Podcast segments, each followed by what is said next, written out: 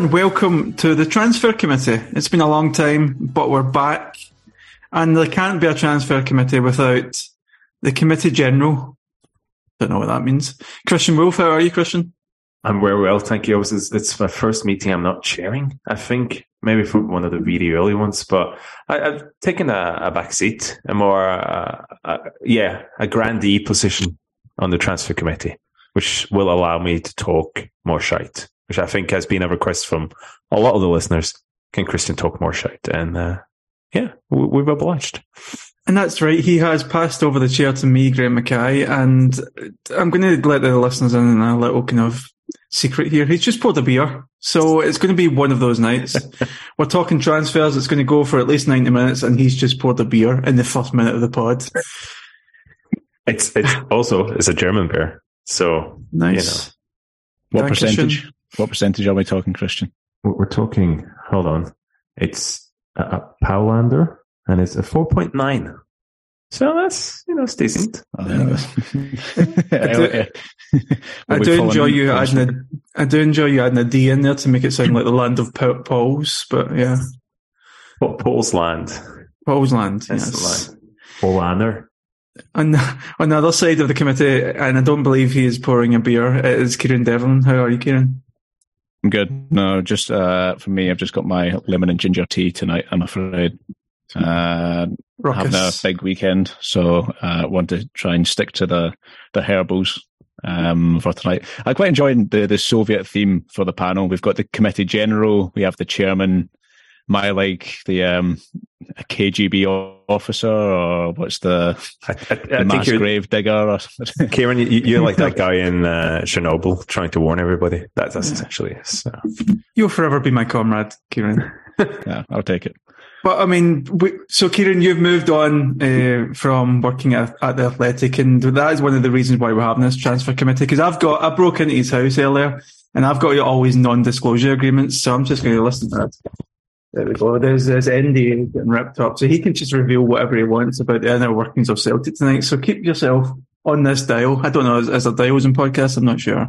Is that true, Kieran? You're going to tell us absolutely everything. Yep. Uh, Dermot Desmond is a lizard people. He's one of the lizard people from um, from Venus. If you and uh, that's going on record, and there's um, there's no allegedly about it.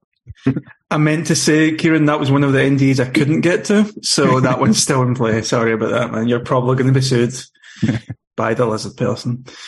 So we, we've got a kind of variety of subjects we want to touch on tonight. We're going to start off by looking at the current links that the players that we're, we've been linked with in the papers over the last few days. Obviously, we'll touch on things like the transfer committee in general, looking at the recruitment under and his input into decisions.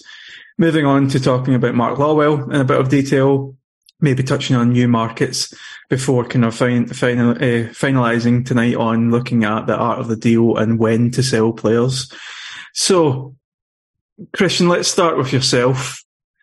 We have been linked with three players over the last kind of couple of days, and two of them are very kind of uh, sketchy in my eyes, especially because one of them is a 18 year old Israeli who is uh, getting touted for six million pounds.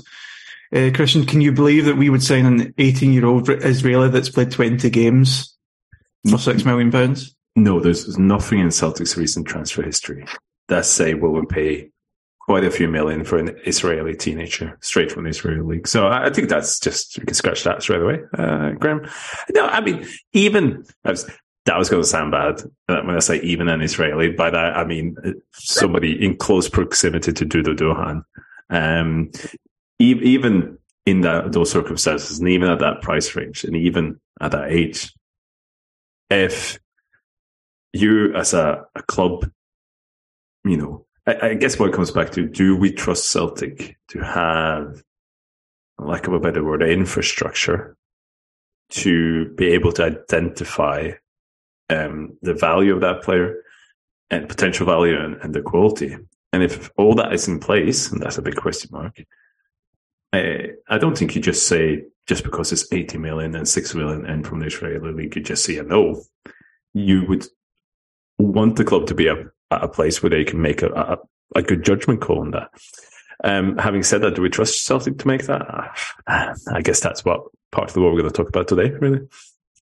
Kieran, another player we've been linked with is uh, a, an Egyptian called Mohamed Magdi, um, nicknamed Afsha, and he's from Al Ahly. He's 26, attacking midfielder that scored 19 goals in 86 for his club, and he's got 13 caps for Egypt and has scored three goals for them and he's never played outside of Egypt in his 26 years. Four million they're looking for for him. The stories that are coming up about him seem to be the chairman saying he's not for sale, and then the next day saying actually he's for sale maybe for four million. So it does look as if we're maybe on the receiving end of someone trying to drum up some interest here. Yeah, I think Celtic are among those kind of European mid-tier names who agents love to just link their players with to see whether it gets something. Is who knows? Maybe we'll be signing on January first with Kobayashi, and they'll have you know a nice shots of them in training once they officially join or whatever. But uh, yeah, I, I doubt it. Graeme, here, here we go. Kieran's dropping the truth bombs as well. Tell us why is Celtic that, Kieran? Why is there are, are there the sweet spot of um, agent pro- agent propaganda? I guess. Again, again, I guess the big thing is that they do have a reputation now among across Europe and across the world as a good platform to get to the Premier League.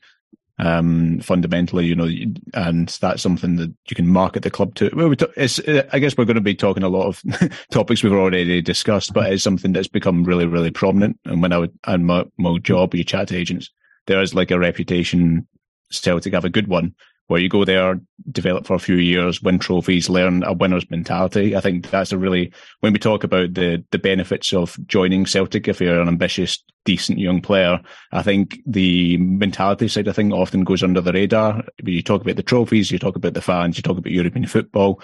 Um, but I, I feel like the the constant word urge and uh, urgency and necessity to win every single game of football is something that's very very rare even to even to clubs like Ajax or Benfica who are expected you know to dominate the leagues. It's not even quite the same extent. So I, feel like there's you know there's all these um, benefits but I do think the overarching one they would say is that if you want to get to the English Premier League Celtic is one of the best destinations you can go to if you go there and prove yourself and develop I would rather you didn't uh, answer questions, ask questions directly, Christian, to the other person in the committee. Just come through the chair, and the next time that, that would be that would be grand. It, one of the things I hope that Celtic do is have like a PowerPoint presentation where they have like Virgil van Dijk looking over his shoulder, and then it's like a testimonial, like "Come to Celtic, you'll get to the Prem." Uh, Christian, I mean, we know a lot about this there's a lot of things that that we have the benefit of, and it's not just the fact that we can create a winner's mentality. It's the fact that if you were bringing players from somewhere like Japan, you want them to get used to the the great British way of living. You know, like uh, mince pies and that kind of thing. Uh, Vera Lynn on the on the wireless, mm-hmm. uh, bring them Racism. to Scotland. Yep, yeah, yeah. Uh, bring them to Scotland first of all is a kind of tax that these Premiership clubs would be paying because I mean they could get them cheaper if they went. If Southampton had gone straight to the source with Heerenveen for Virgil van Dijk, they would have got them cheaper. Uh, but it's a kind of almost like a tax they're willing to pay just to make sure that they kind of uh, they, they, settle.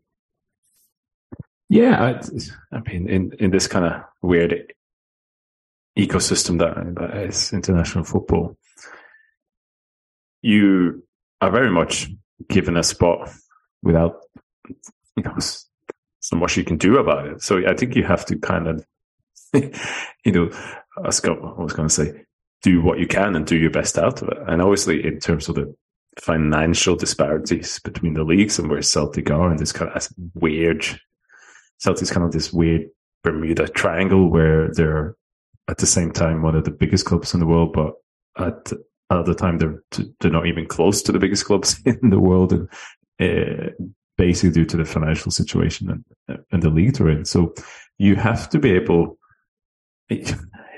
Okay, it's just, just longer term views about reshaping European football, join another league, all that, but you have to make the most of it as a sense. You have to utilize the opportunities you have. And I think one of them for Celtic, as you say, is in that kind of platform because it makes sense. You know, from, from what we've said, Kieran make a really good point in terms of the the mentality it, it, demands of players just yes winning, but also playing in front of sixty thousand fans every week. I mean, if if you want to try and go to the to the Premiership, for example, or the big leagues, where sixty thousand fans. I mean, there's not that many club that even has that many in that league. That is a development in terms of yes, your mentality and handling that pressure. That okay, and then if you can add Champions League, if you add European League group stage, if you can add the derbies, then okay, yeah, we'll have to play against Livingston, and St Mirren, and other clubs. I uh, I can say I mean no disrespect for, but actually it's disrespect Um, so you have to be able to know your place in that ecosystem and, and utilize. And I think that Celtic, we can talk about. I think Celtic do that quite well. Uh, one of the things for me is, do we as a club, do we as a fan base accept that? And that probably something we'll come on to a lot is, do we accept that platform really? And people say they do, but when it comes to it, and when players leave after 18, 24, 36 months, oh, that's, that's quite a lot, actually. That's three years. But, you know, one, two years and they're looking to move. There's always a disgruntlement within there, which is,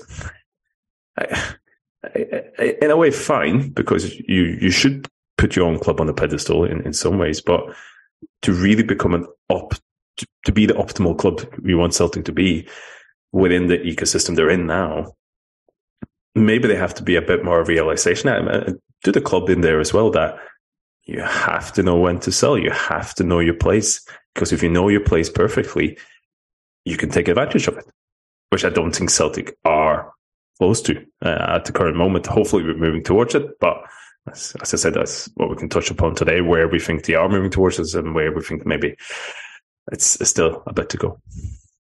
Uh, so, I mean, I guess what you're saying is that like we're kind of raging against the dying of the light of being like a massive kind of European club, and it is it is hard to think about in that way, especially when you you've grown up with success and. Well, you can use that legacy to your advantage.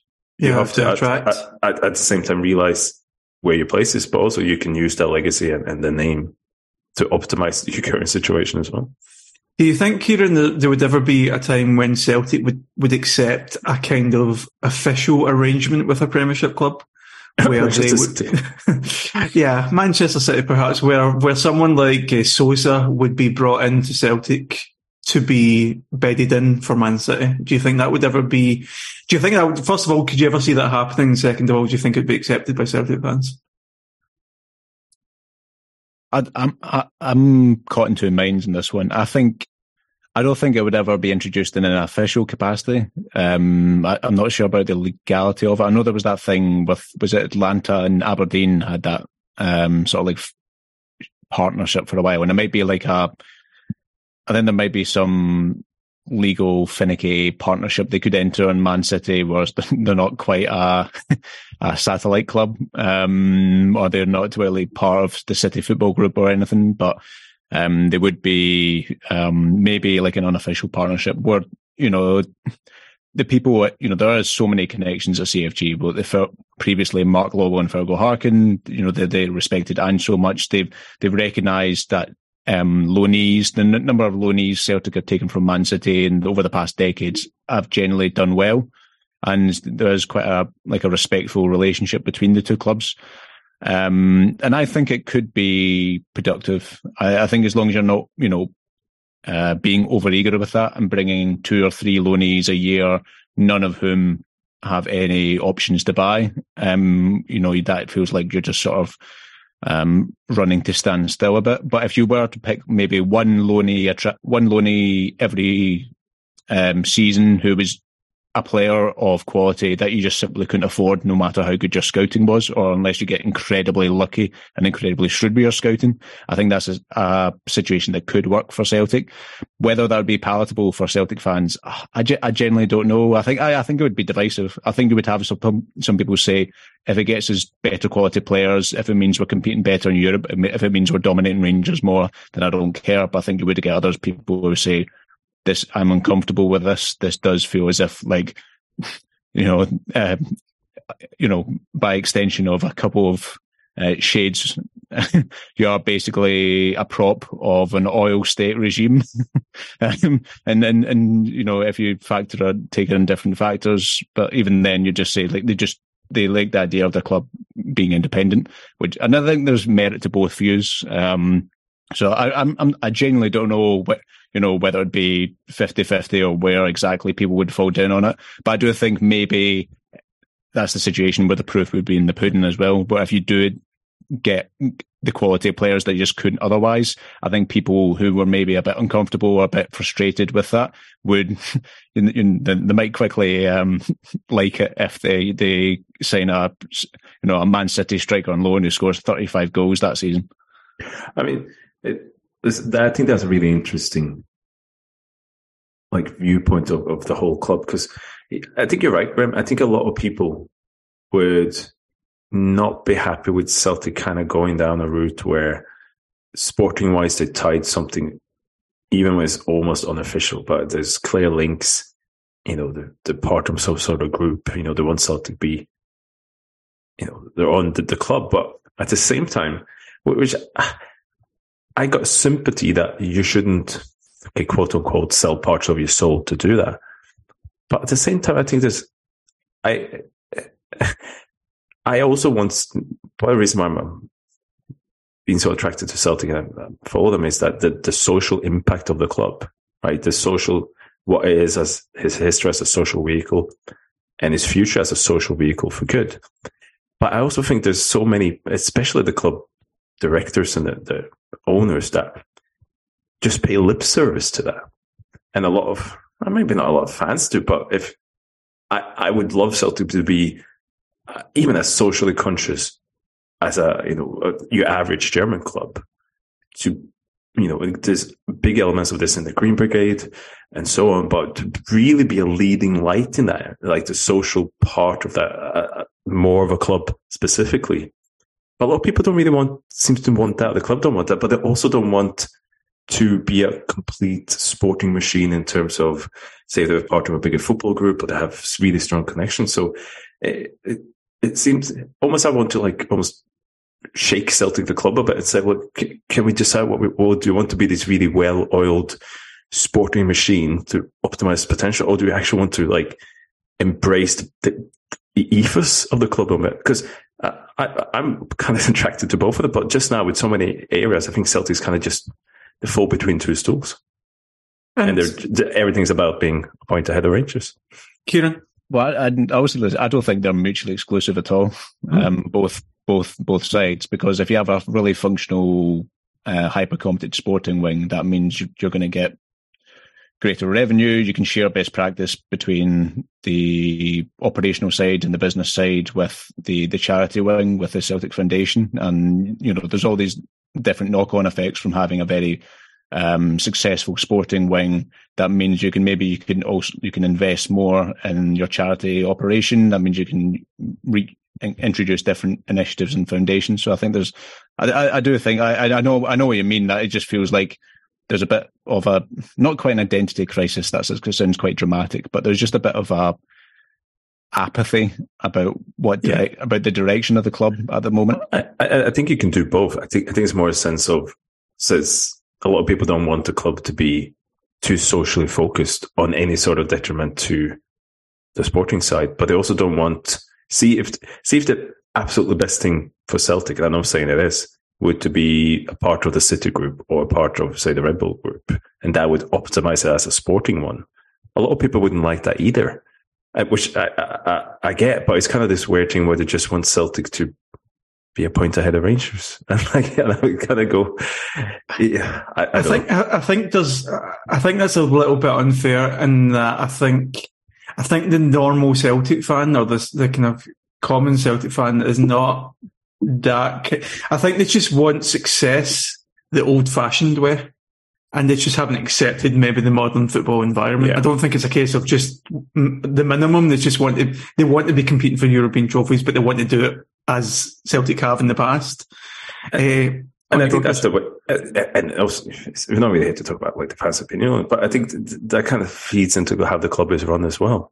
In terms of, I think it's sometimes run as the, the way Celtic was and he'd do that. But it also isn't run in terms of how socially progressive it can be. You know, I think they're kind of caught again somewhere in between, and it's because of the financial power of the club and its name, you get a certain amount of success, but they're not really pushing the social side, which could potentially be slightly other detrimental to the sporting side, but they're also not really fully wanting to embrace the sporting side, even not disregard any sort of ties or be part of a bigger group. They just kind of sit there in the middle and they just want to be Celtic of old.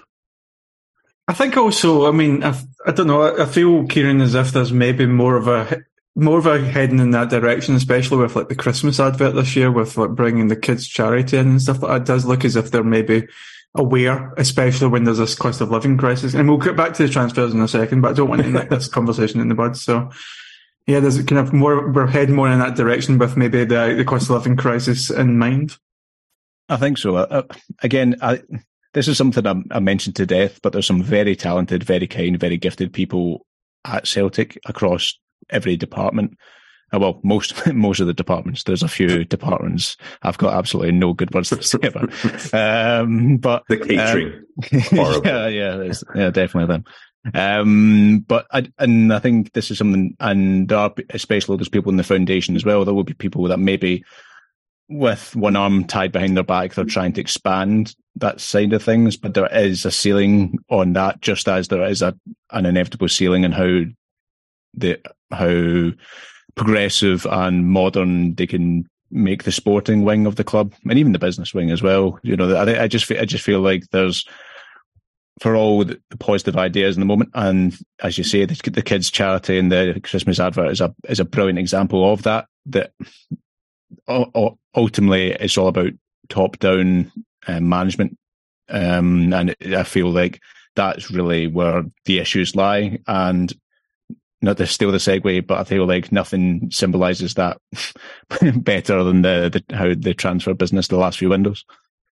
So, I mean, one of the reasons I we kind of went on to speaking about the the, the infrastructure and the, the modernity of the club is the, the the third of the three kind of current links, and probably seems the strongest one, is from a, another player from Asia. And I don't think I don't think we can assume that Ange has this all-seeing eye over every single facet of Asian football. So I would like to think that this maybe came from some kind of like organized transfer network or organized scouting network, maybe put in place by Mark Lawwell. And this is coming, Christian, on the wings of uh, rumours that Giakoumakis is not happy with his contract. Rumours that he came in on a lower contract than maybe he would expect for someone scoring the amount of goals at 28 that he is and he is uh, apparently unhappy, and we're going to be moving him on. Whether or not he is unhappy, it just seems to be that Celtic are maybe maybe, maybe suggesting that the contract's an issue, and they're looking to sell. Obviously, with Ange having recently said that some fans' favourites might have to move out uh, to to progress the club, and at the same time as this this rumor, we're getting linked with. Uh, a very tall striker. i have missed tall strikers. This guy's about 190 centimeters, which is just fantastic. That's fantastic. I'm 180, so he's a, a, good full 10 centimeters taller than me, which I like. His name is, I'm going to butcher this, but it's Cho Gue-sung. And he's from Jeonbuk Hyundai Motors. I got the Hyundai part right. He's 24, striker, top scorer in the 2022 K League. And he has six goals in 18 games for career. Obviously, he's at the World Cup at the moment. Um, he, I think this was his first season in in the K League. Before that, he was playing for the Army, which uh, one one of one of your sort, Christian.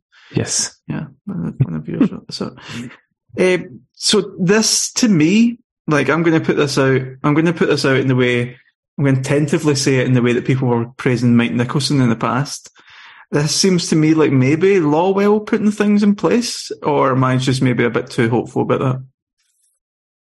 Yeah, to, the, to, to identify the guy just scored two goals in the World Cup. Um, um, yeah. No, I, I, want that one. It was like that like Leonardo DiCaprio meme from uh, Once Upon a Time in Hollywood, pointing at the TV.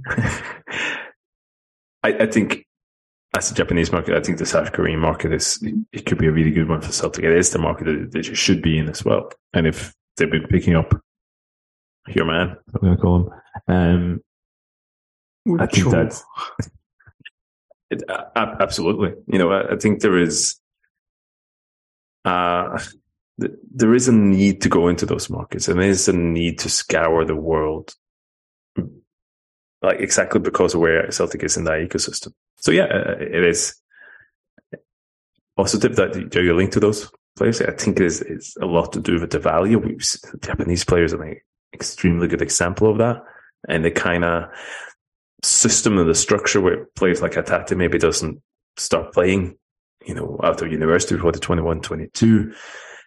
And you have seen as well that the adaptation, well, you brought in really good players.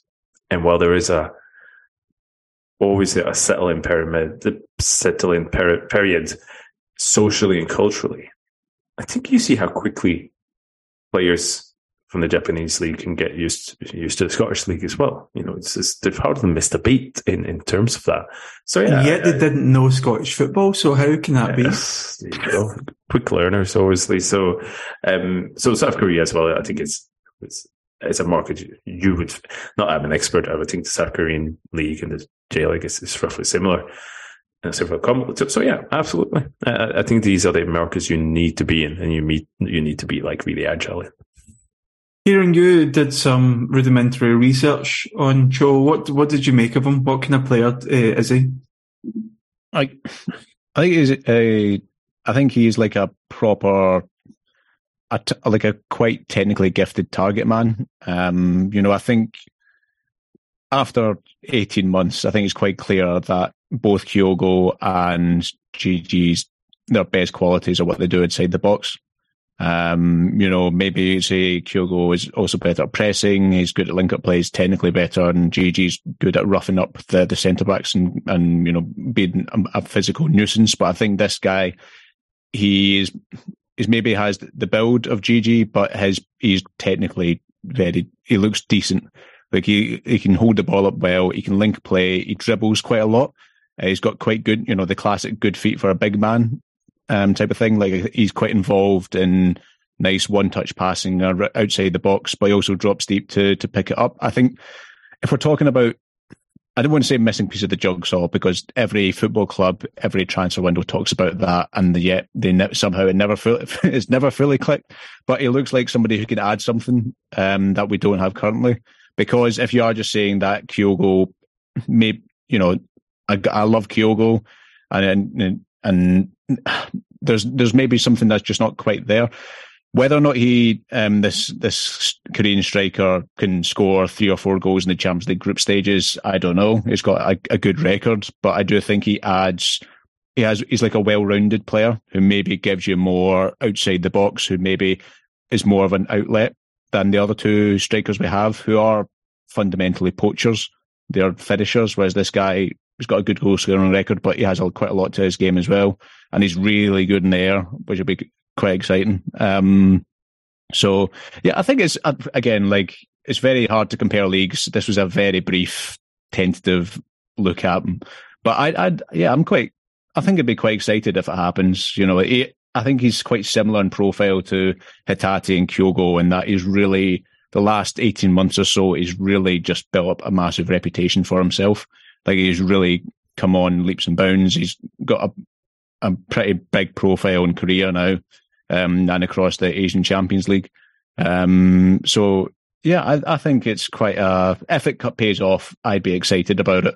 And I do think fundamentally he, he would fit the system uh, because he does do the link up play. I've no idea how he presses, but um, yeah, I think I think it'd be quite fun. What I'm hearing is uh, Sutton and Larsson 2.0. I just, I'm just terrified now that he continues to score goals. I just want him to stop scoring goals in the World Cup. Just let pack it in and uh, let us have him for a, a, relatively small fee. That'd be ideal. So, Christian, one of the things you wanted to talk about was the recruitment structure under Ange, um, looking at transfers and non-transfers, thinking about how Celtic recruited before, during, and going forward into the future. What, from an outsider point of view, just looking at the, the transfer dealings, what do you see as being that movement from Ange is just in the door to Ange is about to clinch two in a row? I think there was always the, the first window kind of gave you an insight how how chaotic the situation at the club was. Right, it was. You know, Kieran's talked about this before. You know, I, I had a front row seat to a lot of it as well, and it was. I, I think imagine how bad you think it was, and just double it. You know, some of the stories that came out, it was, it was a club in in absolute chaos. I don't know how that been before, but it, it was so far from a well-oiled machine or any sort of clear vision that you can imagine. And I think had that something to do with Lawwell going and then the new person just being in or not being trusted fully? Maybe. But Michael Nicholson was a big part of that window as well. Um, and, and I think, you know, he's, in the end, after that first window, you, kind of, I, I, guess, in ter- first that window, in terms of uh, if you want to judge the transfer structure on the, and you just gave it a mulligan. I realized I just did a golf uh, phrase there, which is not good, but, um, and you kind of look, and then you go into the second window, and the second window was superb, and you thought like, okay, now an eagle, perhaps. Maybe. Uh, like a wee birdie said. Um, and you think, oh, well, that's things are clicking in the transfer process. You know, identify players that uh, exactly right for the system, yeah, move fast, good value, perfect. And you think, okay, well, okay, fair enough. Three of them are from Japan, but I change? For me, the, the the the summer was, I think, is not that it wasn't they didn't sign good players in the summer. I think the, the summer window for me was, a, I think overall a disappointment more in terms of the way I thought the structure was in place with Celtic at this point. I thought it was operating what I think is more an optimal level, but a lot of the signings there just was just big clear red flags that it wasn't what we thought it, it had developed into. I think that the January window last year was looking back at it is and do using his knowledge and do using his contacts and having, you know, a, a, league that's out of season and having a lot of months to prepare that. So the summer window kind of dented my confidence in this. So I think this window now will be with Mark Lawwell coming in in the summer and, you know, has been there 18 months to then see what happens. And that doesn't necessarily mean the players you're buying, if they're hit or a miss. It's, how you get to identify, how you get to that point. I think the January transfer window and the summer transfer window coming up will be very much, you know, the proof will be in that pudding, and that not just buying players, but also who do you sell and when do you sell them. So always we're recording the day after the news about Giakoumakis broke, which came as honestly it came as a big surprise to me. Now that might I say Kieran know there might be agents involvement in that, there might be briefing counter briefings. We don't really know the story, but if that were to happen, if GG goes, say, next window and they bring in, you know, a South Korean striker to replace him like that, that kind of tells me like this, this is now a slightly different beast. And it is, and it, I don't know if it's driven by Ange or who's, if there's an overall structure. I think that's a key point, especially when Ange leaves. But I think that this could be a really interesting window to kind of see how far is, how, what is Celtic's recruitment structure like that? Because the January transfer window right now is not, not a false dawn, but I, I need to be able to see Celtic being able to do this outside of Japan as well. Not that Japan, we should stop buying players from Japan, but for the long term success of that transfer structure after Ange, you want to see a development of the club's thinking, the vision, and the capability to make deals quickly and ruthlessly as well. So, Christian, obviously, I, I, actually found an NDA from one of your sources. I, I can't say the full one. It's just it's Christopher with a K. Uh, I'm just going to rip that up now. Um, so just tell us how. Can you tell, you know, give us an, an insight into kind of how chaotic the the transfer transfer system around Celtic at that time was? Um, I think there was a sense of, first of all, things taking a very long time, like very basic approaches from clubs, you wouldn't even get like a we receive your email kind of thing. It was very slow. I think Kieran's talked about before how agents had no idea who to talk to, who was in charge. And I think there's a sense of the negotiations with clubs who is doing it and then thinking there might be an agreement and then the club going and, and turning around saying, oh no, no, we asked for that, but actually, can he add two baskets of corn and four or five cows as well to that? And it's so.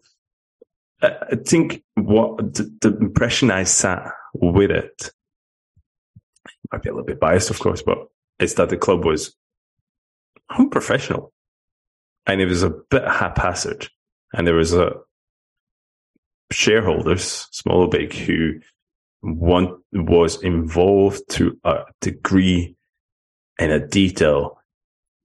I thought, you know, we sit and joke about it, but it was even worse than that. You know, so it was, I know, I don't, you know, I know Kieran had a lot of things to say about the, the window in that summer as well. So, um, Graeme, can you ask Kieran about this? Because I know I was going to go through. I was just just about to. Uh, so, Kieran, obviously, you am I right in saying you you took over your job in the Lee Congerton, Brendan Rodgers era. Is that right? I think. Uh, no, I think Congerton. Summer 2019. Yeah, I think Congerton had just about left. I think maybe did Nick, Nick Hammond come in then, or was that next this following summer? Nick Hammond came in. Hammond came in with the kind of Frimpong signings. He, he came in with Lennon, essentially. Yeah, yeah, yeah. I think I think he was like a consultant for like a year, and then he was given a permanent job from which he was sacked after a year. Um, so, so, I, so I you came in from Hammond. you came in from Rodgers through Hammond into Ange doing everything by himself into structure becoming in place just as you as you as you left. What kind of evolution of Celtic's transfer dealings did you see in that time? Well, I guess the big one from the Hammond era was we are going to pick up loads of 17, 18, 19 year olds from English academies, the most promising ones. We're going to give them game time and they're all going to turn out to be class. Um, only one of them, I think, ever played competitive football for Celtic in Frimpong. So that transfer policy was a complete disaster. Um, you know, well, we're going to come on to how we, you know, how you synchronize your transfer policy with your youth development policy and your, you know, your academy first team integration policy. But Celtic have, uh, they didn't, and they still don't have any structure in place for that. So, you know, Lennon was only going to play players who he thought would win him games, which is a perfectly valid way to go about managing your team. Ange does that as well. Um, but so that policy failed. Hammond left. Um, then the you know summer 2020 and 2021 came. You know there was all the overarching first team signings as well, which were fairly sort of standard, using the City Football Group connections, using you know a good relationship with PSG. There was all these, all these, you know, these are long established thing uh, relationships that Celtic have been using, along with old scouting uh, databases they've had for a few years, which is you know where Starfelt came from. I think he'd been he'd been somebody Celtic had been watching before Ange came in. Um, Abada obviously is a Dudu boy. um, and then there was a couple. That sounds bad. That sounds bad. Um, there was a couple of other, you know, I felt like what was so fun about the 2021 summer was that there was about six transfer policies going on at once because you had the remnants of the Nick Hammond with Osaze Urhoghide, remember him? um, yeah, and Liam Shaw. You had your Dudu relationship with Abada. You had a couple of other agents with um, Giakoumakis and um, McCarthy, um, where um, and Christian alluded to earlier, one of your well, not even a member of a technical well. I guess he is technically a shareholder, but he's not technically a member of the board. A certain um, somebody's son was heavily involved in the McCarthy deal. Um, and then you had Joe Hart was another agent one. Uh, and then you had, you know, Kyogo, where he was one of Ange's boys. I think Jota, I think Jota and CCV were also guys who've been in the shortlist for a while when Juranovic um, was shortlisted, and I think that was that was Juranovic was obviously a plan B because they were going to try and use Yan Couto from Man City first of all, and then they went to you know they're quite reluctant because Juranovic would have taken them to about 18, 19 million. I think they weren't reluctant to spend that much money, but I think the Yan Couto going away sort of precipitated that. So that was just a complete, as I say, all over the place as as Christian said, you know, you had Dom McKay, you had, uh, you had Michael Nicholson, you had bits of Peter Lawwell, a couple of Desmonds, and then you had um, the head of scouting and analytics, Jay Lafer, who was basically the port of call for agents despite having zero authority in negotiations because he's the only one who replied to text or picked up the phone. Um, so it was a complete clusterfuck. And I don't think we properly appreciate how unbelievable an achievement it was that we won the league last year, given everything that happened, and we managed to assemble a functional and eventually exciting football team from it. But as as Christian said, the January window was what gave us that got us over the line. If we didn't have that January window, we wouldn't win the league. Who knows if we would have the solid foundation? And I think you know you did have the three Japanese lads, but Matt O'Riley seemed to be such the template of what a good recruitment system would be and that he, you know, like what from what I was told, I, I knew his O'Riley's family um, a bit, and somebody else at the Athletic knew them much much better. I got info from were basically, you know, he was identified by the, the system because he had very very good stats. Um, yeah, he was properly, you know, all the video analysis, all the in person scouting.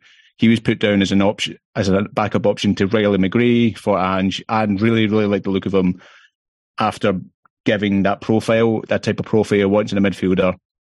And, you know, then picked up the phone. It's well recorded that O'Riley was sold instantly. And then you get your really gifted 21 year old midfielder who is one of the revelations of the second half of your season. You know, that seemed like, as Christian said, that seems so encouraging going into the summer window.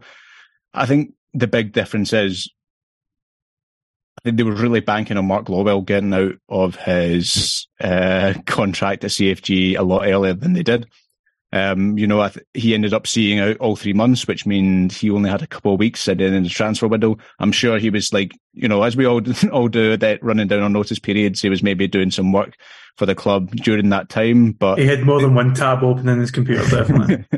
um, but at the same time, Celtic were using consultants because, you know, that was technically the third transfer window in a row in which they didn't have anybody heading up the recruitment department, which is I, I was chatting to my old colleagues. That's they I've never heard of a situation like that at any football club ever. To go, you know, one window without a head of recruitment, never mind three. Um, it's just it's just ridiculous. Um, anyway, um, yeah. They used some consultants. They brought Nick Hammond again, which was quite fun. They kept that off the off the news, but he was a consultant in the summer. And then I think there was another CFG guy. I can't remember his name, who's like who was a full time consultant who helped out with a couple of things, a couple of deals as well. Um, and you know, again, as Christian said, I, in hindsight, the window was a little disappointing, um, given the profiles of players we went for and the apart from Haksabanovic, really the impact of them as well.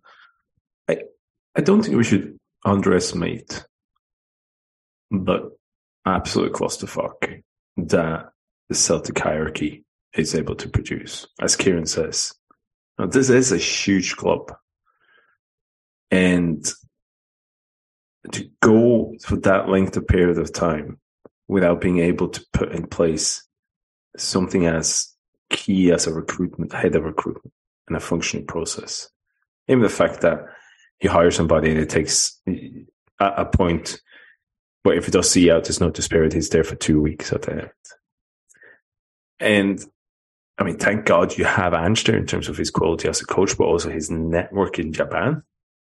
So you you have somebody because if if you don't pick Ange, if you pick somebody else, you probably end up relying on that person's network and that person's skill as a coach, which will, you know, highly likely would not end up as well, uh, even close to as well as that. So it, it, people, I think, look from Celtic on the outside and as Celtic, uh, Kieran says, so many talented, knowledgeable really nice people within Celtic.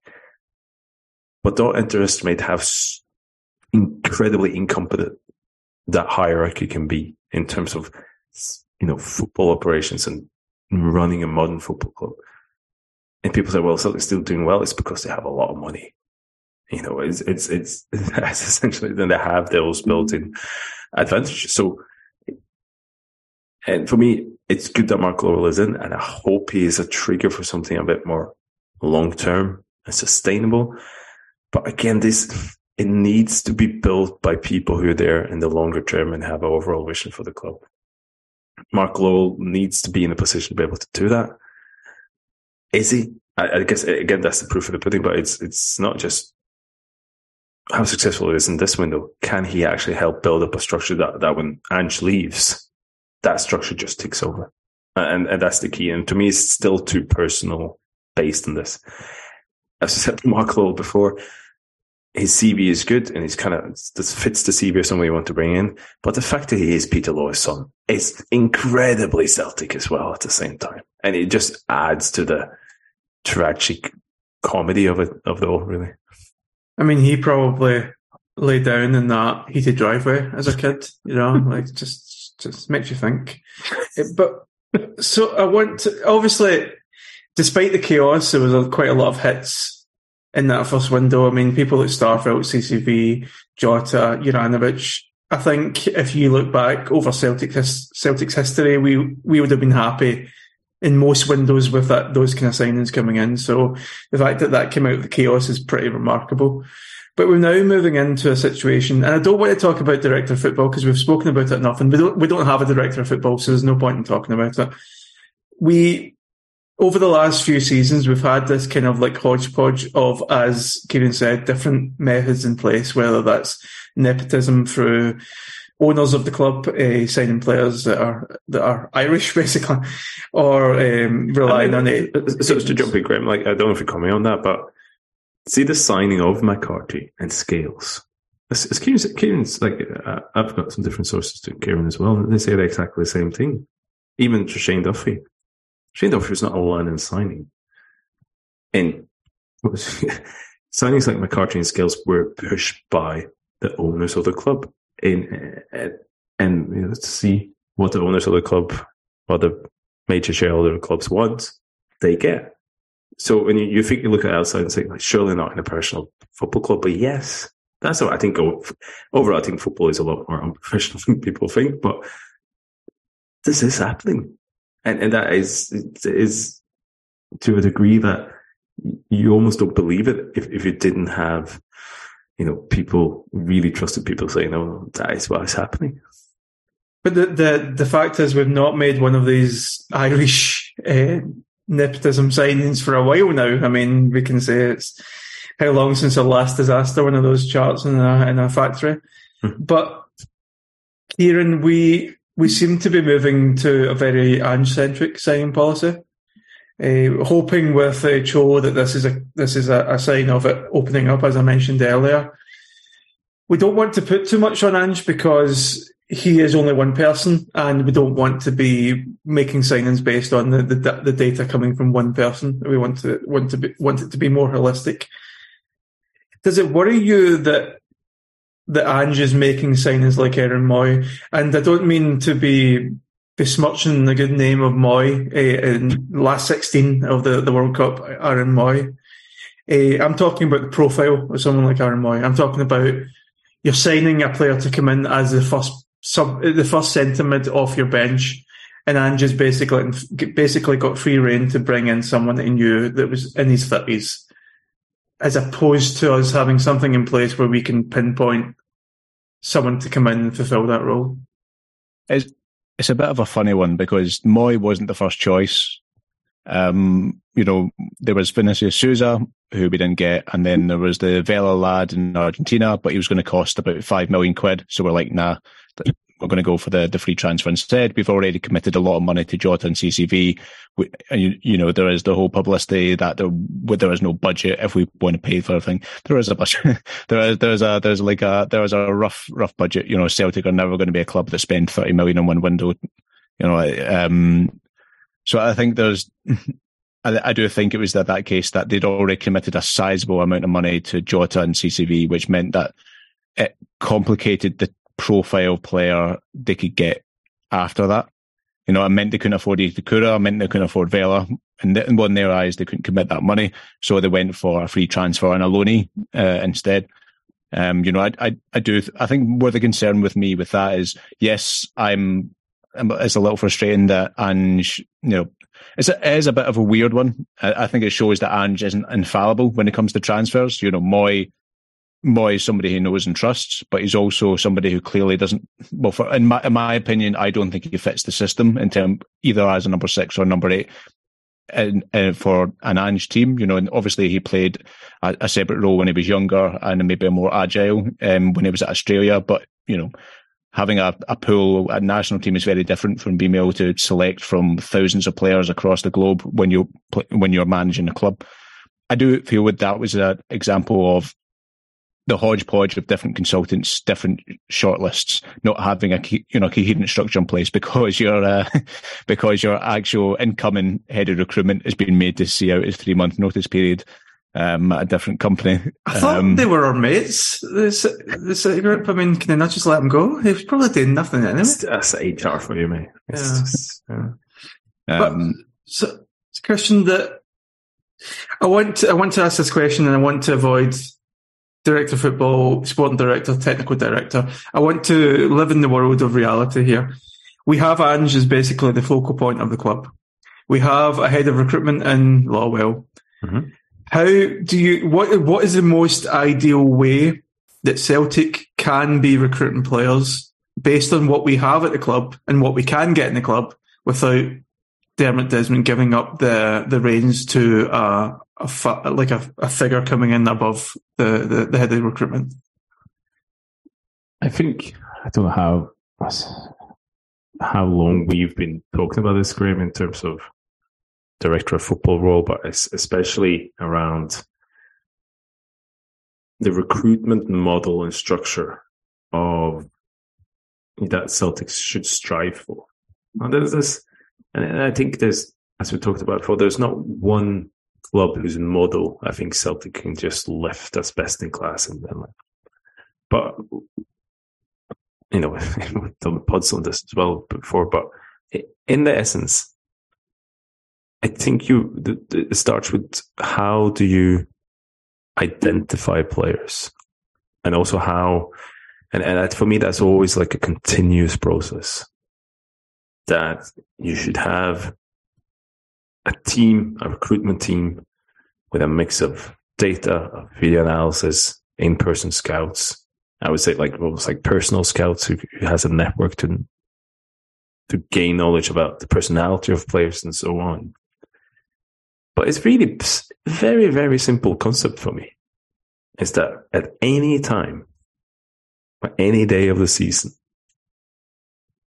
that transfer team, that structure should be able to pull out a list of players for each single position. That is just right now, these five right backs are the ones we think will suit the style really well. That is in the age range we want them, which we think we are could probably get, and they have the right personality. Like th- that's essentially it.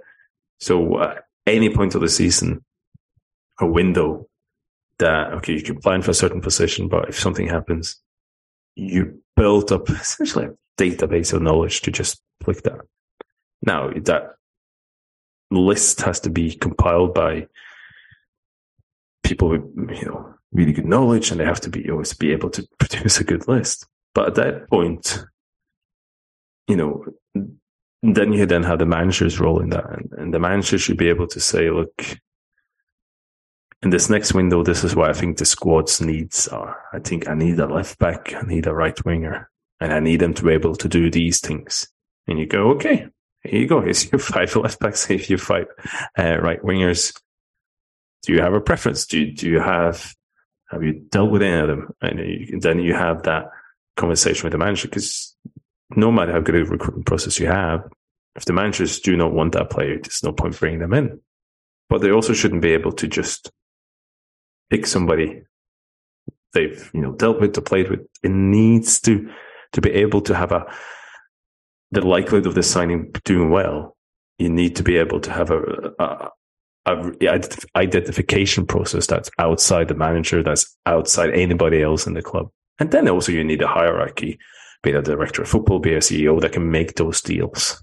And that just that's not just phoning up and going, "Hey, five million, six million. It's it's somebody who's, I guess, lives and breathes, I guess, networking in, in, within football and be able to pick up the phone and and, and make those deals. So, so, so, that's ideally what I would want. Uh, it is simple in theory, but I think it is difficult to to put in place. But this is what we talk about in terms of you cannot rely too much on the manager, even if the outcome is good.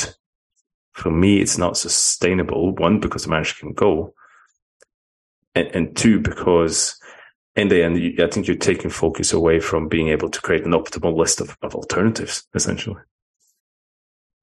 One of the points um, Christian made there, Kieran, was um, age profile. And you spoke before about um, it's not Ange's responsibility to give people like Afolabi game time because he's here to win games and he might not be here by the time that Afolabi is a, a first team player for Celtic if he ever gets there. If we don't have someone who can basically say no to Ange, unless it's Dermot Desmond, for example, what are the chances that we can have well, why would why would Ange have any interest in an age profile of a signing when he is just interested in the signing coming in to play football for us? And is it is it a case of there being some responsibility on Lawwell to only be putting forward players of that would have a resale value because it is in the interest of the club to be always signing someone with, with a resale value?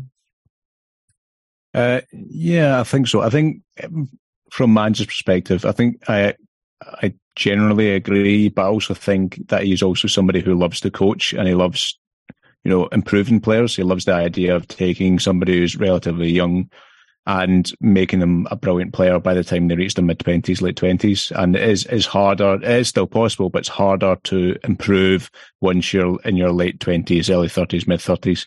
So I think that's from you know from a sentimental idealistic standpoint, I think that's where you get it for him.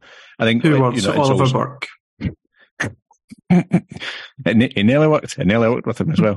Um, but I, I, I, do think I agree. I do think it's ultimately the onus is on your head of recruitment. In the case if you don't have a director of football, that they the type of profile, you know, if I'm just going to tell you a style of player he wants in that position or a certain profile player, then the rest of it, you know, the quote unquote intangible aspects of the player will be up to the head of recruitment where as you say, it will be the age profile, etc. That might be something make it more tangible, and also it's also up to them, you know, ultimately to make them uh, within Celtic's price range uh, as well. You know, I think we, we there was that funny part where Congerton was putting like Timothy Castagne, but was at Atalanta down for for Lawwell when they would have cost like 15 million quid or something. You know, I, I feel like as much as I'd, I'd I enjoy sticking the boot into Lobo, I, I think it's fair enough that he um, he wasn't reluctant to spend 15 million quid on a, a right back um, at that time. Um, so I, I, do think it's it is a it's a delicate balance, but I I think I'm really fascinated by. I think this window can be. I'm excited by it, but I'm maybe a little cautious after last January, and I think maybe the summer is where we'll really see Mark Lawwell's policy and legacy take shape in terms of what, you know, if we do have three, four, five outgoings, what is this? It's not going to be a massive squad rebuild, but if we do sell it, I know even if we lose Juranovic and GG this January, there, there will still be players going in the summer. How does that? What what type of profiles are we bringing in? Will it be players, loanees who don't fit the system that maybe were the fourth or fifth name in a shortlist and are very, very different from the other names in the list, as happened with, you know, with Jenz and with Mooy? Um, or will it, will it have a much more clear and identifiable focus? So I think I'm quite interested to see how that pans out. Have you heard anything about Lawwell? Well, I did a big profile on him. I interviewed a couple of his colleagues at CFG, and apparently he's a very smart, very intelligent guy um, who has lo- loads of specialist networks in South America and North America and in Asia. They does he does have like very very good contacts um, in the types of markets because he worked. I think he was with NYCFC. He did a lot of work with um, with the is it Melbourne? Well, I guess in Melbourne City now. Um, I can't remember what it used to be and with Yokohama. Those were his three big clubs he, he he worked with. So the type of markets that you know, but I I don't know exact. I could an educated guess would be he's had influence in the players we're looking at, at the moment. I, I don't know for certain because that's my, not my job anymore. I mean, um, my educated guess is that Michael will become director of football and he'll bring in uh, Ronny Deila because he knows him really well. You heard it here first. So I just briefly on the, on the age profile, Graeme. I don't think Celtic should exclusively shop in an age profile window where you know they expect a return on that. I just don't think that's a, a good overall transfer policy. I don't think it's a good model for Celtic. So I think there's absolutely a case of Celtic saying, look, this guy is 27, We're probably going to get two, three years, good years out of him. Probably not going to have a resale value at the end of that. But that's fine because you you bring him in to improve the team right away for a couple of seasons. Absolutely fine. The issue with that is, is it always comes back to this. If you have a manager who kind of makes those decisions, say, I need a 27 year old, I need, I need somebody in to, to play and, and win right now. That's when it falls down for me. You do need that person, whatever you want to call them, whatever their surname is, that make those decisions on, on a with a more, I guess, holistic view, a more long term view. So saying that we can buy that type of player, say 30% of our budget should go to those kind of players that we don't get any return on, but that's fine because we get instant return on the pitch. And then 70% is, you know, you, you got buy good players, but you also buy development and potential uh, on the pitch, but also on the field. So again, it comes back to it doesn't have to be a specific age profile. I don't think that suits Celtic but it needs to be somebody who's pulling those threads and is actually making sure that the manager is working within that, within those parameters.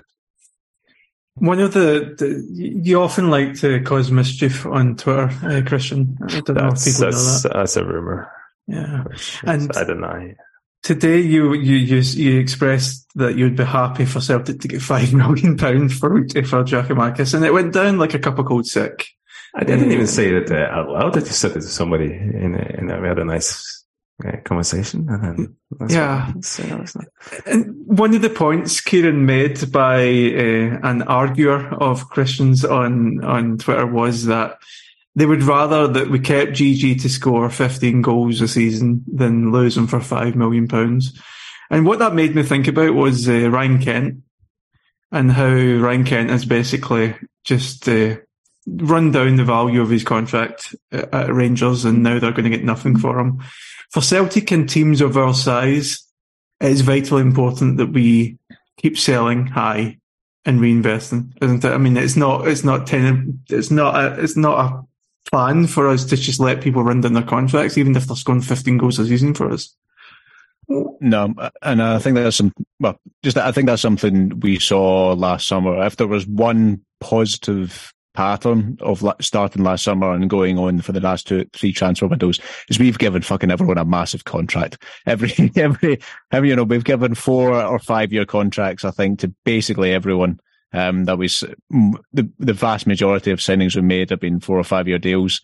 I think we've been, you know, so, um, traumatized by, uh, you know, the whole Christie, Ntcham, Edouard, Ajer uh, contract issue and how we basically, because we didn't sell at the right time, we must have lost, what, about 25, 30 million quid across those four players um, because we didn't sell sell them at the right time. And I think that is something that the club have been so, you know, you know, if there's one positive from from that experience is that we have, you know, we've been very careful with it.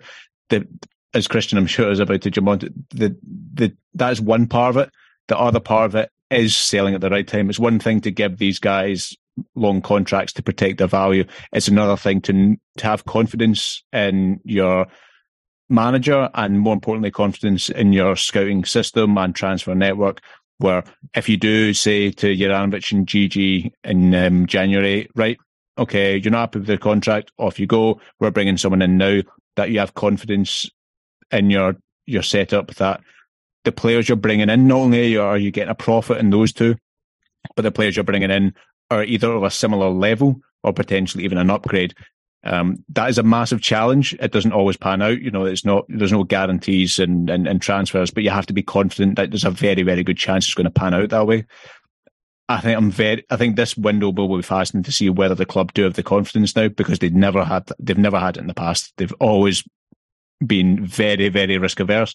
We talked about it to death how they would just, even though, you know, they were getting uh, talks about with offers of 30 million for Eddie in um, the summer 2020 and they didn't bite and they sold him for less than 50 million the, the following summer. It's, it's going to be really interesting to see whether they have changed that side of things. And Christian, were you, were you being kind of like, uh, provocative when you said that you would accept five million for GG, or, or, do you think that's his actual value? Could you see? Could you see us getting more for him? I mean, I know, I know, we're not the biggest fan of him. He's, Speak for yourself. I love the big man. He's 28. He is coming up to the peak of his powers. Champions League goal scorer, Greek internationalist, handsome boy.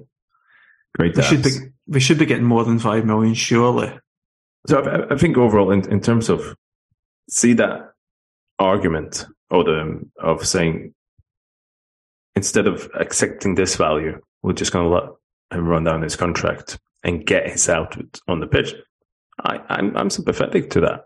You know, in, in general, I think that comes back to buying someone at that age and saying, "Oh, we're buying him for four or five million. We're not going to get a return on it, but that's fine because the return you're getting is on the pitch." So I, I think that's in itself, it's, it's good. So I don't think you have to sell just because you don't have to sell now because he's at his highest value. If you feel as a club, you can take a decision that, okay, we can get X amount, but actually his role within the club, his importance to the team, let's just keep him for 18 months, two years, run it down. We won't get that money, but we'll get that return on the pitch. I agree with that. But then you get into, but I also think there is a sense of, Kieran alluded that Celtics almost their, I think Peter Lawwell was especially guilty of this, the infallibility of their ability to persuade players that they should just, just, just stay. Okay, they haven't signed a contract, two years left. Of course, they'll sign a contract as Celtic. And I think that's the kind of, you, you give an image that you want to be this platform for players to come here and then go step up. But when it actually comes to walking that walk, Celtic do not do it. And I cannot stress enough the damage it can do to a club in not selling players and seem to be obtuse of stopping, you know, not even using common business sense and selling at the right time. That you, you just Is this the right say, well, sell, GG? But that's, I'm talking general points now in, in terms of especially around that, you know, 2020 window. In terms of GG, so, so I, I said, you know, specifically on him, uh, if you can get, say, 5 million for GG now, that is twice as much as you paid for him when he was top scorer in the Netherlands. People say Venlo was getting relegated. Yeah, but they sold him on the last day of the window. So it couldn't be that much competition for for two and a half million. He's 18 months older and he's, whatever people want to think, he's not Celtic's first choice striker. So to have over double your returns on a player like that from say two and a half to five million. I, I first of all, I think that it's a, a decent sum for GG, but what there's another part of that equation. Just can't look at say, oh, we're selling for eight million, but we want selling for five. I don't get the logic of that. Because if you have identified someone, maybe like a South Korean who's playing the World Cup, for example, you've identified someone and we can see we can get him for four to five million. and we can get right now we can get four to five million for for Gigi. At that point, you go very cold heartedly. You go, well, that's a net benefit for us. And okay, we can maybe hold on to Gigi a bit longer. And if he has a good spring, we can get seven. Oh, oh look, we're not going to accept five. We're going to, we're going to stick to seven. But if you stick to seven and this South Korean striker goes somewhere else, what have you actually, what have you gained then? Okay. Have you gained anything at all? So it's five million might, I don't think five million is the optimal you can get for Gigi. But if that five million allows you to move quickly for a target you've already identified, and this is, comes back to the point that what we want the club to be able to do is if Gigi says, I don't want to sign a contract, I want to go in January. You go, okay, how much can we get for him? And you got five million coming in. It's scouting team, recruitment team, nerds in the corner. Give me five strikers in the five million pounds range. That was I love how you're like assembling the Avengers here. That's exactly what it You'll be able to do that, and that's the other part of the equation. So yeah, five million for GG is a good deal if you can then use that money straight away to improve what the recruitment team thinks is an improvement to GG. So this just seems logical to me. It's not saying you couldn't maybe get seven or eight for GG. You could, but if you get an offer for five and you got a five million pound replacement lined up, which is hope your recruitment team have done their work and say, "Yep, yeah, that guy's better," do it. That that's what it means to be agile, to be I can say ruthless, but to to try and drive the club to its optimal potential.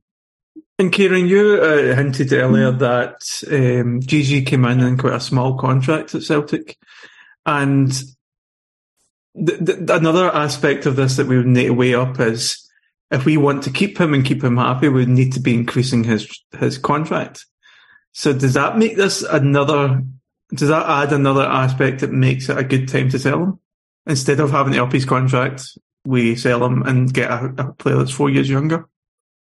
I think potentially, yeah. I think that summer, I think you only need to look at the annual accounts, and you know Martin Frio and the Biscuit Tin podcast is brilliant with this, where they just the um how extensively the wage bill was cut um, that summer alone um, was pretty substantial given we actually added a couple of players um, to the to the first team squad. Um, so it reflects that quite a lot of those guys weren't on big contracts, and the guys who came in in January they they were not on big contracts. I don't think any of the Japanese lads are paid that much. O'Riley won't be paid much. Um, not in tap. I don't know about some of the specifics about the guys that came in in the summer, but I, I think it, there is there is a situation where I, I agree. I think there's sometimes where you just really you commit you whether you really think that the player is worth the the money they're asking for, and there is a ceiling. You know, you know, some of the players Rangers have got on like 40, 45 or something, which is some very bang average players. They've got on a lot of um, wages. Forty five um, grand a week. I think that was like Tav's new contract or something. Um, baby Jesus. Yeah, uh, maybe 40, but it's it's a lot of money for a guy in his 30s who's, as Christian will always loves to talk about, fullbacks regress quite quickly in their 30s.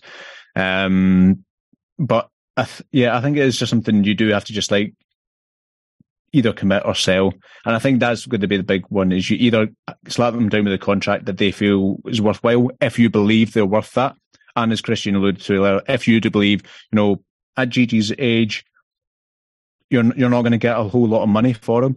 But if you can provide that role that Christian alluded to, where if you have an older guy who raises the level of your starting eleven, that you are confident with it, that it is somebody who really makes your team better as a player, even if you're not going to sell them for eight figures, then that's maybe where you say, right, you're worth the, the con that contract money and I don't think I I do as you know I think there's so much grey areas to there's so much nuance that I I do wonder. I think Gigi's maybe a special case because he has such a history of going from between clubs, only staying at one place for one year or eighteen months. He is the cl- the quintessential journeyman. I think you know I'm sure uh, he obviously loves it here, but I think there's some something where he does want to feel value, and if he doesn't feel valued, you know move on. And if we don't believe he's worth his value, then we move on. We think we can go in a different direction. I, I think it's one of those things where both sides just have to be ruthless. Say we've had 18 brilliant months together. You know, it's just it's like a it's like a really harmonious breakup. You just cut cut your ties and move on. Or is it a conscious uncoupling? It, it's uh, as you say. You know, we talked about Celtic being a platform for for young players, and I think Celtic can be a platform for, for players who think uh, their clock is, you know, the biological football clock is ticking. I think Juranovic is, is a really good example of that. You know, he, Juranovic and Giakoumakis loves it at Celtic. I have absolutely no doubt that they enjoy every moment. And this is maybe like the absolute highlight of their career so far.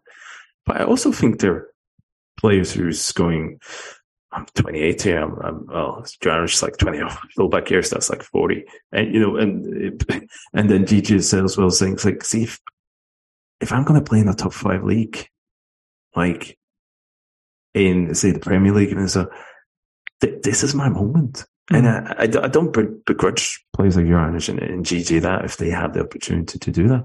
Doesn't mean they haven't enjoyed their time. It doesn't mean they're in some way like a rat or, you know, they're committing a big crime to Celtic.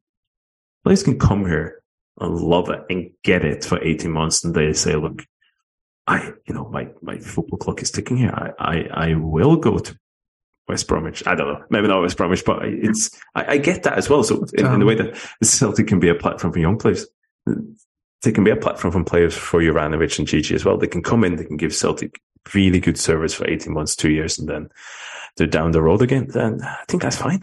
You know, as a as a forty year old, I like the fact you just called me a twenty seven year old fullback. So, but you're not a fullback. So. I could be. I was. I was a left back for Barnet Boys Club. So, mm. okay. So I want to end on a little thought experiment because in the review uh, last week, we, you spoke about the idea that in each kind of sector of your squad, you should have at least one under 20 year old. And I want to go through what we have at the moment and basically say where the space for the 20, for the under 20 year old would come from. So if you think about, first of all, the goalkeepers, you want to have two goalkeepers plus a youth. Kieran, I'm going to come to you first. Who are the two goalkeepers you keep from the current Celtic squad and supplement with a youth, youth probably uh, uh, Toby at the moment? Probably Hart and Siegrist, and then bring in Toby. Okay, I know you, you, really started with a tough Christian Instagram, didn't you? Yeah. Uh, there, there, may be some Baniacs out there. Uh, you never know. You never know. Shout out to uh, the one Baniac, the one and only Baniac, Paul Collin. Yeah. So let's let's let's get a bit more tricky then. Fullbacks. So we currently have uh, Greg Taylor. more tricky. Sorry, did I say that loud? yeah. Yes. Okay. We've got Greg Taylor, Bernabei on the left. We have uh, we'll, we'll, just say uh, office worker Alistair Johnston on the right with uh, Anthony Ralston. Back to you, Kieran. Who we keep three of them over the four, and we bring in a youth player to supplement them. A Calvin Ramsey at sixteen. I think it would it would have to be Ralston. I know whether everyone thinks everyone the the setting up an agenda against Ralston, but I just think everything logically. You've got Taylor there, who's you know, arguably your best player this season, who fits the system, who's at, coming into his peak years. You've got Bernabei, a new, new signing with massive upside, both in, both on the pitch and potentially off it, if he fulfills potential. Still very, very raw. Hopefully, we see a lot more of him and um, a lot better performances from him this season. And then Juranovic, I think the, the arrangement is well. So uh, Johnston is your new signing that you hopefully rate. You know, is hopefully your first choice. It raises the level. So it, it, it's not it's not a you know disservice to Ralston. He's a very capable player who's, who's produced a lot of brilliant moments for Celtic and is very reliable at a domestic level. Um, but I just think he is the you know probably the the least best in this quartet. Uh, that's a shame because Christian was going to save Ralston as well, so we'll just we'll just move on. Centre back getting a wee bit trickier now. Well, isn't it? So I guess we have new signing from Japan, Kobayashi. We have uh, Ajer, I was going to say, Jesus Christ, CCV and nice. uh, Starfelt. We have Welsh and we have Jenz. Christian, I'll come to you first. We're keeping three of the seniors and we're adding uh, Low, we're adding a Dane Murray into the squad. Who are the three seniors are keeping? Yeah, no, CCV Starfelt, and, and Kobayashi. And I, this is again, a really good test, I think, of, of, of Celtic coming up. Now, yes, there's the caveat that is Lawal good enough? Is is Murray? I think he is good enough. Is he fit enough to be a four choice centre back? But for me, this is almost like a perfect scenario of this. You have your two bit more experienced centre back a certain styles in Starfelt and CCV. I think they're both good centre backs. Then you have your really promising, slightly older, you know, slightly more technical ball playing uh, centre back. And I, I, I really don't see any other you know, to be able then to bring in, saying Dane Murray and be the fourth choice and see if you have to play a few three, four Premiership games in a row. You just have to do that. It's done. It's been thrown in before. And, and I think, yeah, exactly. So I, I, think that would for me is to, for example, sign Jenz uh, over uh, and give him minutes in terms of a hypothetical uh, Dane Murray. I think that's just I think that's the point where you go as a club, you go, well, no, we're bringing these kids up, you know, it, it, it, even just to show the pathway of that. And mm. I think hmm. that is such an important example. Um, I was trying to remember the, the centre back's name who went to Bayern Munich when he was 15, 16. Morrison. Uh, Morrison is dropped on my head. Imagine to get players like that to keep them at the club, you have to go see Look what's happening with Dane Murray now. He's, he's, he's 19. He's coming in. He's getting he's getting minutes because we trust him. Had Leo Hjelde been at the club, that would have been for me Leo Hjelde's position to come in and do that, and, and that's ideally so. If if Celtic re-sign sign Jenz and Kobayashi, and that's your like your four, I'd be like, I, think that's like I'd be quite annoyed, and not because Jenz is a terrible player but because he's more of the same, but he's not quite as good as the other one. So I, it's exactly the kind of position where you need to put a Dane Murray and a Bosun Lawal in and just give them that forward choice and uh, let them sink or swim, essentially. Yeah, I think Jenz is going to be like a, a, a kind of a, like a canary in the coal mine for yeah. for a transfer uh, system moving forward. Kieran, any objections to that, or do you agree? No, I agree completely. But, but this is the point, because we're talking about Mark Lawwell there as head of recruitment. And I, I think James said that he had all the hallmarks of being a really good head of recruitment. But what he isn't, he isn't a person who can say, no, Dane Murray is the fourth choice centre back because he isn't that director of football. And there's nobody above him. Michael Nicholson's not going to say that.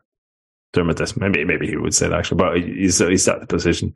So that's where you need that football person to say, no, we're not signing Moritz Jenz. You got Dane Murray. And and that's it. Can you imagine Mike Nicholson trying to say no to Ange? Toss him about like a wetsuit. Probably just hide in the toilet until Ange goes home. It's just. Uh... Next one's a. I don't know if it's more complicated, but it's definitely more bloated. We're looking for five senior mids here, plus a youth prospect. So five senior mids would come from Callum McGregor, Hatate O'Riley, Mooy, Turnbull, Ideguchi, Abildgaard, and James McCarthy. So you're keeping five of them. Kieran, I'll go to you first. Who are you keeping from that? Hatate O'Riley, McGregor, Turnbull. That's where it gets tricky. um, could I could I be really rogue and say I'd maybe offer up two I mean, I've, I'm just fed up. I feel like I know we're not signing a midfielder in January, but I think we badly, badly need a midfield, midfielder in January. So if we can just say the fifth spot goes to a hypothetical mid, midfielder that we're signing in January, and then to another one of the young lads. That's where I'd I'd like to like. That's where I'd like to go for. And I don't like because I just yeah um yeah I think that's what I go with. I know even even with Turnbull, you know, I've mentioned before maybe it's getting to the stage where if you want to make a good return on him, you might be wanting to sell in January or the or the summer, just because there is a quite a big gap between him and then O'Riley and Hatate now. Um, but yeah, I think that's where I might I might stand. Um, uh, uh, before I bring Christian, I'm actually I, am actually going to disagree with you there because I think for me I would keep Mooy and Ideguchi because neither of them have resale value. They're already our players they wouldn't be on much in wages wise. Turnbull is the only saleable asset there. Abildgaard's not. Eh, Abildgaard is our player, but he's only here for a year. So I don't think there's much of an improvement between Turnbull and any of the others that I would want to keep the, the saleable asset. I would I would rather get rid of him, keep Mooy, keep Ideguchi, and bring in the, the youth player as a, as a six. Christian, what do you think? I, I think there's a really clear parallel between Turnbull and, and Gigi here. That and the same society, I'm, I'm stealing Kieran's hypothetical number eight here. If you give me the choice, I would move Turnbull on and then bring in that new number eight who challenged the first three right now. Um, and then I think I would. The, the issue with Ideguchi and Abildgaard, I, I think I would kind of like to keep either of them, but they hardly exist, right? So I, I, I think that you know either of Ideguchi and Abildgaard, I think I would be happy as a say a fifth choice because they can, especially Ideguchi could do different roles and they have good. I, I like the idea of Abildgaard as a an alternative you can put in if you need to put McGregor up, for example. I'd like that. So hypothetical number eight as a number four choice. The the concept of Abildgaard and Ideguchi as number five, and then and then actually bring your like youth player uh, up uh, as the number six the theory of Ideguchi and Abildgaard. Yeah. So I, I, put the central strikers and the wingers into the, the, the same category here. So I want five that from is the following. harsh. That, so this is a tiny squad, by the way. So we've got we've got well, I mean it's two players in each position. Um, two, so we've got Giakoumakis and Kyogo and Ajeti. We have uh, Forrest Abada we have uh, Jota, Haksabanovic, and Maeda. I don't think I'm missing it. And Mikey Johnston, technically. Though, no, Mikey Johnston can't count as under 20 because he's a bit 40 now. so, Kieran, I'll come to you first. Who are the, the five players plus a youth are you keeping? We'll say the, the youth is Rocco Vata, so I'll give you a winger. So the youth is Rocco Vata. Who are the other five that we're keeping there? Uh, for me, I'd go uh, Jota, Haksabanovic, Maeda, Kyogo. I think maybe. I think I'm I'm quite torn. It's between uh, Gigi and Abada. I think, but I think Abada falls in. But I think Abada, Gigi, and then Turnbull are quite similar in that way. Where this is this would be if you're feeling very cold and ruthless, this would be a good time to to sell them. Um, but maybe I, I'd probably keep Abada just because this is you know there's the higher upside in the long term. Um, yeah, I think Maeda can play for the middle. Yeah, so I think that's what that's what I'd go for, and then yeah, and then Vata can get his minutes. Christian, can I interest you in an Albian Ajeti? Always, but not on the pitch. um, so no, uh, yeah, Kyogo, Jota, Haksabanovic, Maeda, like straight, not even choice, and then Maeda can. I don't know if he's worth rushing the World Cup, Graeme. Mm-hmm. Takes Maeda can play through the middle as well. Uh, yeah. And so I think you have those four. You have Rocco Vata as number five as well. So that, so, so essentially you've got Abada, You've got Forrest, You've got Gigi. Well, I, I still, I don't have Gigi. I guess I would, I would put Maeda or, uh, as the second striker if I needed to. So yeah, essentially I have Abada or Forrest or Michael Johnston, which I think would be an interesting one uh, if I had to keep those. Um, imagine, think, imagine Twitter if you sold Gigi to keep Mikey Johnston. Imagine, imagine if you sold Gigi and Nevada to keep Mikey Johnston, who's tearing it up in Portugal. Uh, so no, I, I, think if, if you take Mikey Johnston out of the equation, I think Abada. I think I would let Forrest and, and Gigi go. And then, but essentially what you're doing there is saying you, you can't have Gigi. Gigi's out. Okay. Can I buy another striker? No. Can I use Albian Ajeti? No. Okay. So what you're essentially doing is that you're giving James's, James Forrest minutes to Rocco Vata. Mm-hmm. Uh, that's really what you're doing. I think that's a really good crux of the, the whole conversation. Because I think it was Alan who said beyond the scoreboard that James Forrest is hardly played. When he comes in, he makes an impact. And he's absolutely right about that. And you go like, that is really tempting to have in your squad for what outside he gives you as well. But you also get a sense that that is a manager who's looking exclusively on the here and now. Mm. If you keep James Forrest over Rocco Vata. And again, I don't blame Ange at all for that. Because if you give, if you're giving me that choice, I'd just probably do the same thing. But if you, if you put like the long term vision of the club, do you give your minutes to James Forrest now, or do you give minutes to Rocco Vata? And for me, you give the minutes to Rocco Vata if you want to strive to become that kind of club, which I think overall Celtic would be. Same here.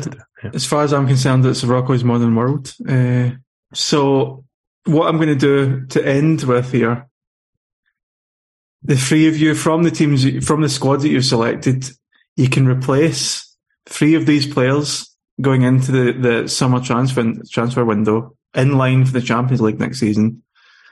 You, you don't know who's coming in, but you're upgrading on three of the players who are not youth players. So it has to be three of the first team players, the seniors that you've you've you've kept.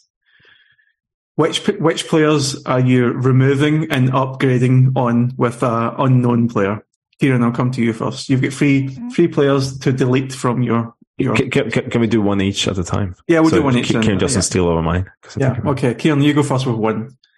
Uh, so are we assuming Johnston is signing and that the whole Juranovic Johnston mm-hmm. stuff is sorted? Yeah. Cool. Um, then I'd go uh, Turnbull, or uh, like a really good number eight in for Turnbull.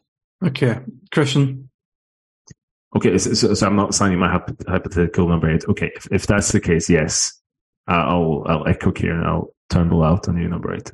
Okay. Kieran, back to you. Actually, um, no, I'll, I'll, make it fair. Christian, you get a shot now.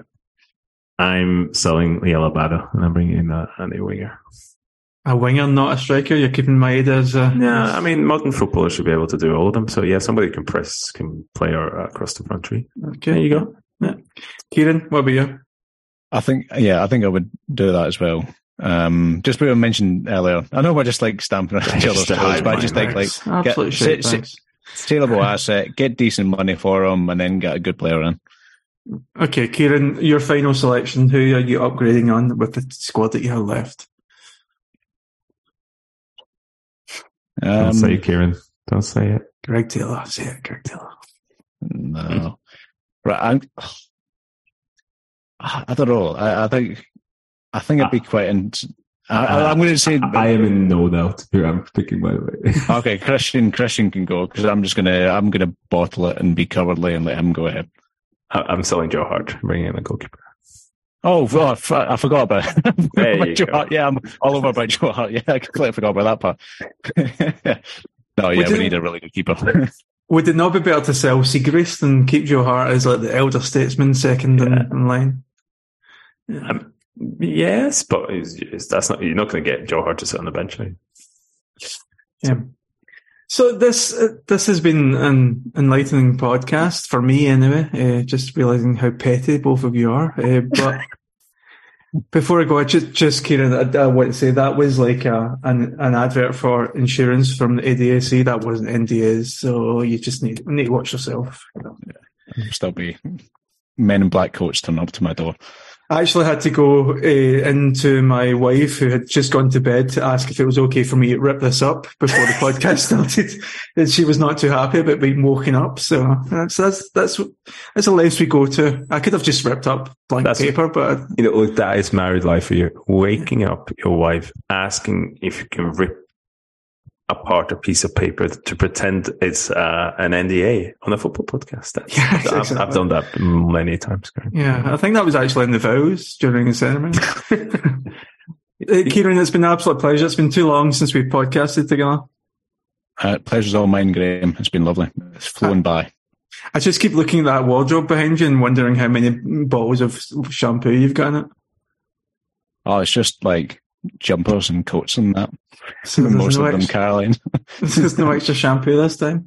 Question is, that, I mean, I see you so often it's not really been anything. No, I was going to say, I'm, I'm, sad with, I was going to pump Kieran some more there and then ask him for information uh, as well in terms of just, you know, uh, all his, you know, shenanigans of the athletic, but, you know, we can maybe have a follow up. But so.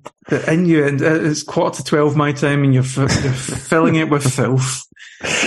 This has been the transfer committee. There will be plenty to come down the road. Uh, Gal has given me the five minute warning about 15 minutes ago, so we need to wrap this one up. Uh, I've been Graeme McKay. This has been the transfer committee. The committee is out. Do, do, do people hammer things at committees? I, I, don't know. The Great job in rounding this off, by the way. Superb the com- job. the committee is out, and we'll catch you down the road.